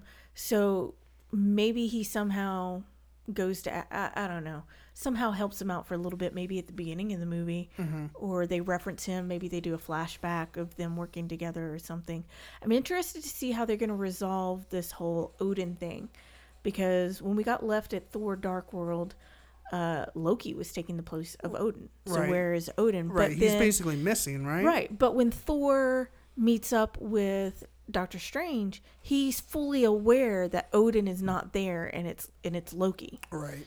doing stuff. So it's like what's going on here? I want to I want to see the gaps get filled in. I'm also super excited for Space Jeff Goldblum. Uh, I am. When I heard that they put him in this movie, I, I, I think I jumped out of my seat with excitement because I am a big Jeff Goldblum fan. Um, he was one of the main reasons why I went to go see the Independence Day sequel. Um, Okay. Because they brought him back for it. Right. Um, terrible movie otherwise, but Right. um, but yeah, I'm very excited for Space Jeff Goldblum and all his weird ass paint that he's got on his face. That'll be that'll be super cool. I'm super excited to see Valkyrie. Uh-huh. She seems like a super interesting character. I keep overusing the word super, but I mean we're talking about superheroes. Uh, It it fits. I am also really excited to see Cate Blanchett as Hel. Uh-huh. Well, I think they're calling her Hela in this film. She's going to be playing Hel. And I wonder uh, just how in, much into the lore they're going to go into because um, in uh, Norse mythology and even in the comics, Hel is Loki's daughter. Okay. So I'm wondering how they're going to wrap that in. Also, Hel at one point becomes um, Thanos' lover because Thanos is obsessed with death, and Hela is just one of the representations of death. Okay.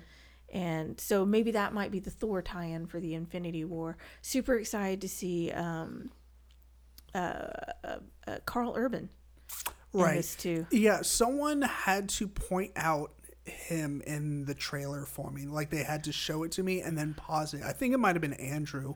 Uh-huh. Um cuz you know, he's in he's in the trailer um I- mean, it, granted it's not for very long. yeah. Um but of course he's got what for fully shaved head, right? And then I think maybe a little bit of facial hair. Um so I I I barely even recognized him. I was like, "Oh yeah, holy shit, it is it is Karl Urban." Oh yeah, and he's playing Skurge, and that, which is a bad guy, right? yes, Okay, that's what I thought. yes. Um, I'm trying to remember. We were talking about this briefly before the podcast. A lot of this that they're pulling, the relationships and the things that are be going on in Thor Ragnarok, I feel they're pulling a lot from the Walter Simonson run Uh, on Thor, which happened um, in the 80s, I believe. May have been some of the 70s, but I think it was mostly 80s. It was during the Claremont years, which is 70s and 80s. sure. Um, fantastic run and and establishes a lot of the relationships between these characters. Skurge, uh, is he the executioner? I think it's Skurge the executioner, and then um, we briefly see Surtur, and that's S U R T U R. I I have problems saying that because of my southern accent, but um, he's a big deal. Like he forges a sword to to basically battle and and bring about the fall of Asgard, and that was the first time in the Thor run that you had a fall of Odin. Odin died fighting Surtur, and um, afterwards Balder the Brave becomes um, the ruler of Asgard and all this stuff, and Thor goes on this big soul journey because my father's dead, and just establishes his relationship between Hel and all this stuff. I know I'm, I'm going wild out in there, but if people who good. people who want some more background info, go look up Walter Simonson's run on Thor, and and you'll get prepped for this. Right It's on. Super, super exciting. It's all, it looks super 80s Yeah. with all the neon colors. Yeah. Oh yeah. I, I love that uh, about all the promotional material. Um, that that choice, uh, and I guess it would make sense um, if you were saying that they they're pulling a lot of uh, source material from the run that took place in the '80s. Um, Holy crap. Clancy Brown is providing the voice of Surtur. I do not know who that is. I can picture him. Um, the last thing I watched him in was that, that crappy Sleepy Hollow TV series. He played the sheriff that died. Oh yeah, I don't, I don't think I. I'm trying to think of what else that. Clancy Brown's been in. He he's done a lot of voice work too, Okay, but you'd you'd know him if you saw him. probably yeah. Yeah.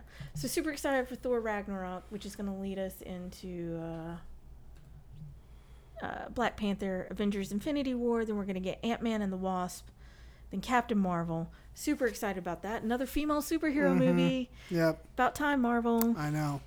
And then Untitled Avengers film, which will be the second part of the Infinity War, and probably wrapping all that up. Yeah, we um when Andrew and I did uh the episode, I think it was called MCU Phase 3. Uh we just talked about Phase 3. Um we we talked about the upcoming uh, Avengers movie, the Infinity War, and how when we got on the the uh, Marvel Wikipedia page, like their own wi- wiki that they have, um, it was updated to where the uh, where the Avengers Infinity War it was no longer Infinity War Part One and then Part Two a year later or two years later or however long Right. it's spaced apart. It just said Infinity War and then Avengers Four Untitled. Yeah, here they have it uh, on Wiki listed as Untitled Avengers film. Yeah. And it is set for almost exactly one year to the day from Cool. Infinity War. okay.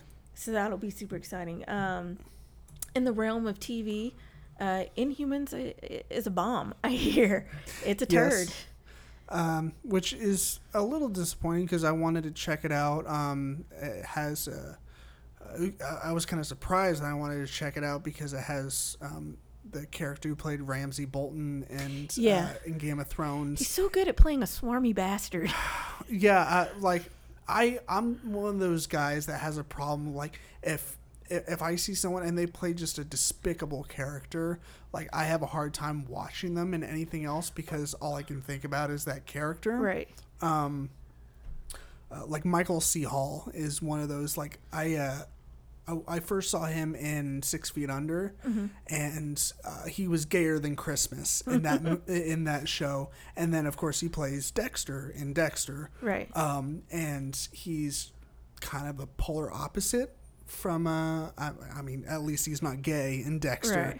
Um, so it was kind of fun slash weird slash interesting No. to see him play. I totally get that. Uh, I had a roommate who's really into Shameless, Uh huh. if you've ever watched that series. Oh yeah. Um. and the character of Ian. Uh, I forget that actor's name. Is um, Yeah, he's he's the gay son Yeah. in that. Um, he was in Gotham, playing a character called Jerome, and he is fucking creepy as the Joker. Uh-huh. Like his like, there's a moment where he shifts when he makes the revelation of who he is. They don't outright call him the Joker, but for all intents and purposes, he is the Joker. Such and it's like nope, nope. I'm not thinking about Ian at all because his performance is just chilling. Super good. Interesting. Super super good. Yeah. I. Uh, Spoilers. yeah. y- y- there there is no point in making spoiler alerts uh, statements in this show. Right. Um, So yeah, we got Marvel's Inhumans. Uh, we were talking a bit before the podcast uh, when they were marketing this. They were like season one, and then right before it dropped, they were like, no, no, this is the complete series because they've already axed any continuation of it just because it's been so poorly received. that is a huge bummer. Yeah, uh, we are getting a third uh, season of Daredevil. That's exciting. Uh, everything has been renewed, right? I think so. We get a second season of Jessica Jones, second season of Luke Cage, a second season of Iron Fist. I hope they change. Yes, they've changed who's directing it because it also one of the reasons Iron Fist sucked. One of the many many reasons is it came out later that the director just didn't care for the character. I I think Then he took it why pick up the project? exactly, Why? exactly. Like it, it really makes a Go difference. Go find somebody. a payday somewhere else if you don't give a shit about the project. Exactly. Um, Punisher. Mhm. That's getting a series. Yes.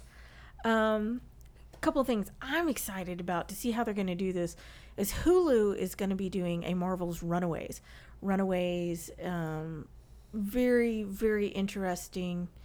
I forget who who did the first run on Runaways, and I feel stupid because it was a big name. I want to say it was Joss Whedon, but I don't think it was because he was doing um, Astonishing X Men. I don't think it was Brian K. Vaughan. I could be super, super wrong. I'm getting everything. Anyways, Runaways is about a group of teenagers who find out that their parents are all in a crime ring together.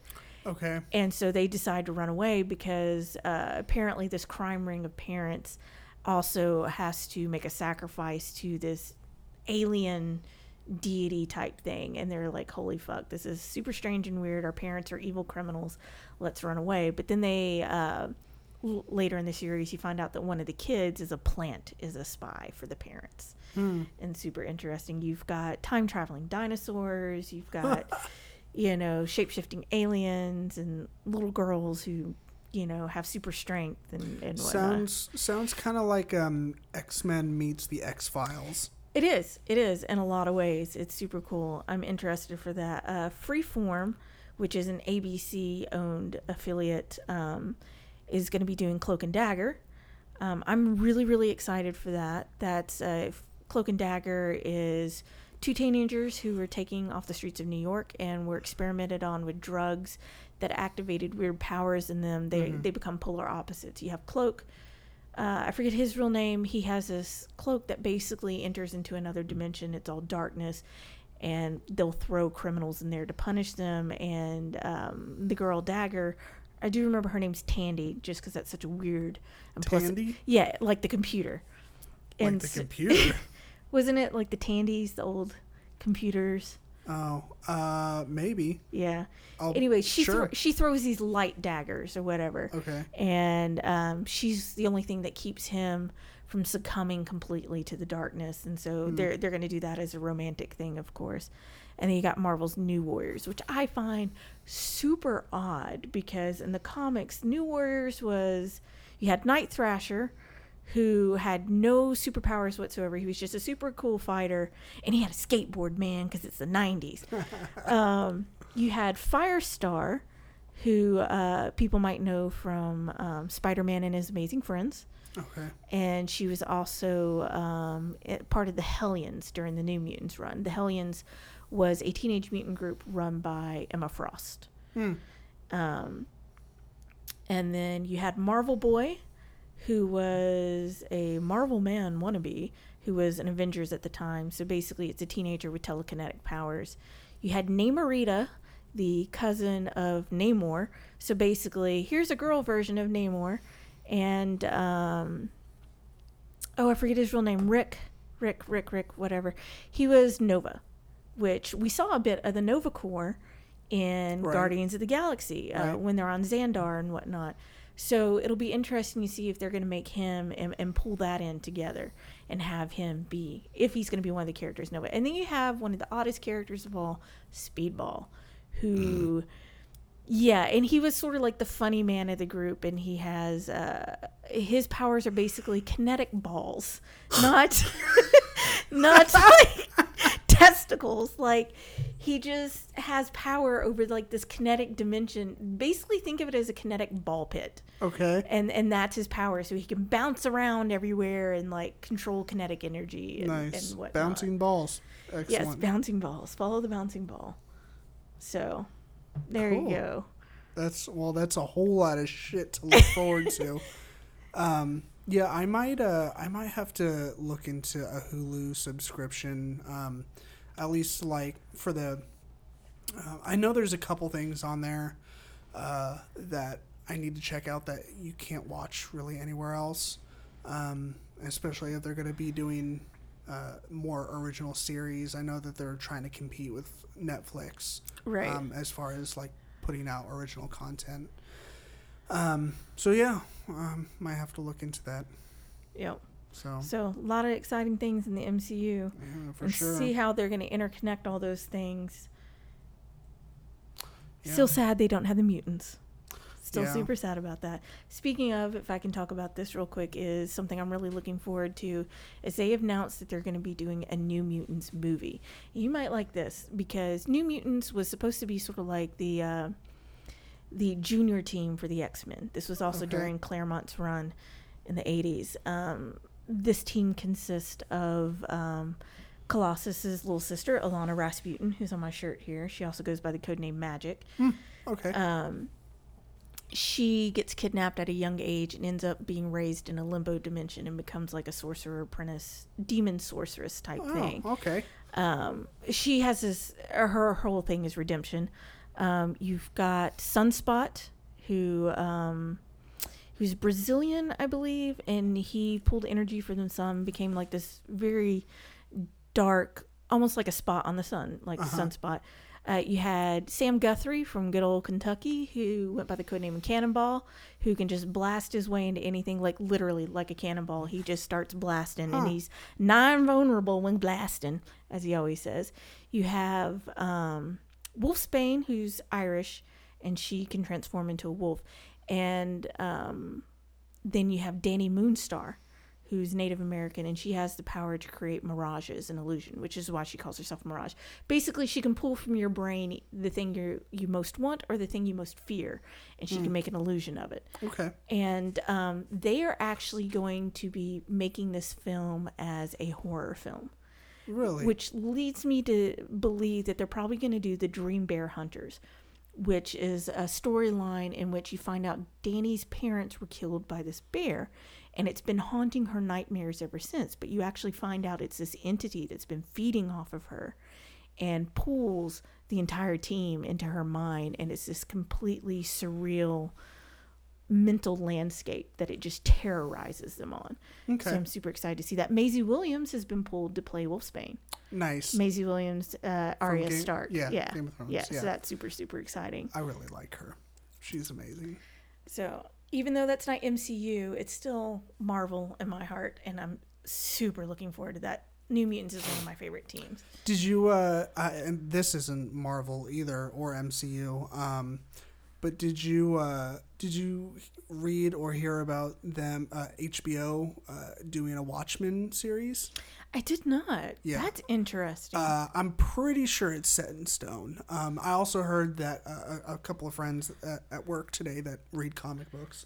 Um, that they're doing a sequel to Watchmen, like an actual comic book sequel. so is the series going to be the sequel, Um, or are they making I, a movie I, I think the um the the sequel as in the comic book form that's that's going to be an actual sequel to the original um Watchmen comic book uh, graphic novel whatever Right. um and then what Alan HBO, Moore's going to hate it because he hates everything. right um and then what HBO picked up I believe is just like either a limited series or Uh-huh. an original series um that will I believe be a different interpretation from uh from the the movie that came out wh- whenever that was late- 2009. yeah um good memory Uh, it, that was a very very monumental year for me. Sorry. yeah okay Yeah, that was uh broke got out of a relationship where I'd been cheated on. It was also when I met my husband. okay And um silver lining uh, yeah, I mean like a, a bunch of things happened.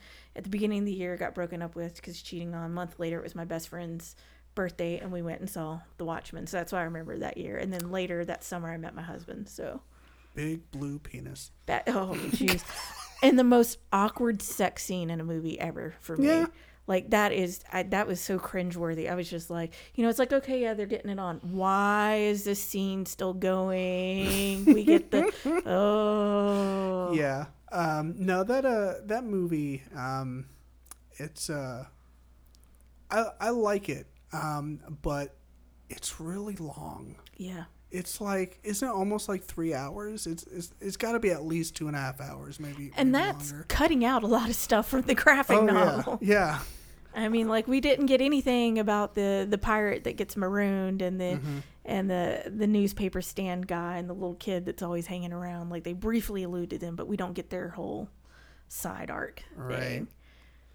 Super, yeah. Right. Well, we've covered a lot of shit um, in under two hours, uh, an hour and 45 minutes to be exact. So, yeah. Um, uh, but once again, thank you so much uh, for coming on and helping me talk about um, all these wonderful things that we have to look forward to. I and- love talking Marvel. Yeah. So anytime you want to talk Marvel, I'm here. I'm Yeah. your girl. Yeah, we. Uh, uh, I know we've uh, we've briefly discussed um, other episodes that we like to do. Um, we like to get Dylan in here again and do some tabletop games, some role playing games. I know he loves uh, just any kind of analog gaming that you can think of. He's he's a big gamer. Um, I don't know if Andrew and Connor are too, but at the very least, we need to get Dylan in here. Well, they're big video gamers at least. Right. Um, so yeah, we we have that, and then you know, uh, I mean, we're all nerds, so uh, Yeah. I mean, the possibilities are endless. So, and you, for the time being, you live right around the corner, which is very convenient. I'm in the neighborhood. yes. Uh, but yeah, thank you so much for coming on again. Um, uh, like always, you can uh, find uh, us on the internet. Um, you can find us on. Um, Two Player Media on Facebook. Sorry, it's, I got your back No, there. it's another brain fart. no, uh, I mean you you could look up two player media. Um, uh, we could plug them, but we Geek really Garage. we really haven't done anything with two player media in That's a long your hint time. to do some more stuff. Yeah, yeah. Andrew and Connor, get your shit together. Uh, I'm just kidding. They they have their shit together. They're just doing adulting stuff. Adulting is needed. Yeah. Uh, but no, as far as Geek Garage goes, you can find us online at geekgaragepodcast.com. You can also uh, follow us on all the social media sites. Uh, we're on Facebook, we're on Twitter, we're on Instagram. Um, we. Uh, you can usually find the most up to date stuff on episodes and all that business uh, on our social media site. And then, um, of course, we did open a store uh, a few months ago where you can go and buy stuff with our logo on it. You can buy shirts, uh, jackets, Swag. hoodies, yeah, um, bags. Uh, all kinds of different shit like mugs. Um, I- Almost seems like you need to go to a convention and have a table and sell some of this stuff and I bring attention. actually, I actually, I, I wanted to do that for a KaiCon, um, Oh, and nice. uh, it's just uh, that's that's when Erin's birthday is, my Mm-hmm. daughter. Um, so it's just it was Yeah, I remember the Akai where she was born. yeah. Um, that week, like yeah, Lindsay, she woke me up and she was like, uh, "I think we need to go to the hospital," and I was like. Are you sure it's a KaiCon weekend? Can't you can't you deliver her like in three days? She's like, no, sorry, you're gonna have to drive me to the goddamn hospital right now. Yeah, some things can't wait. I just remember you showing up and everybody being like, "Why are you here?" Right. I was like, I promise I have permission to be here. yeah. Um, on that note, thank you very much for listening. If you have hung on this long, I owe you a high five and an ice cream cone. Maybe That was that- me giving myself a high five. maybe that's our new sign off line is uh, uh, high five and an ice cream cone. I don't know where I'll How fit about that how the- about clinking into glasses of wine? right. Yeah. Cheers, mate. Cheers, bitch. Uh, all right. Well, thank you for tuning in. We will see you on the flippity flop.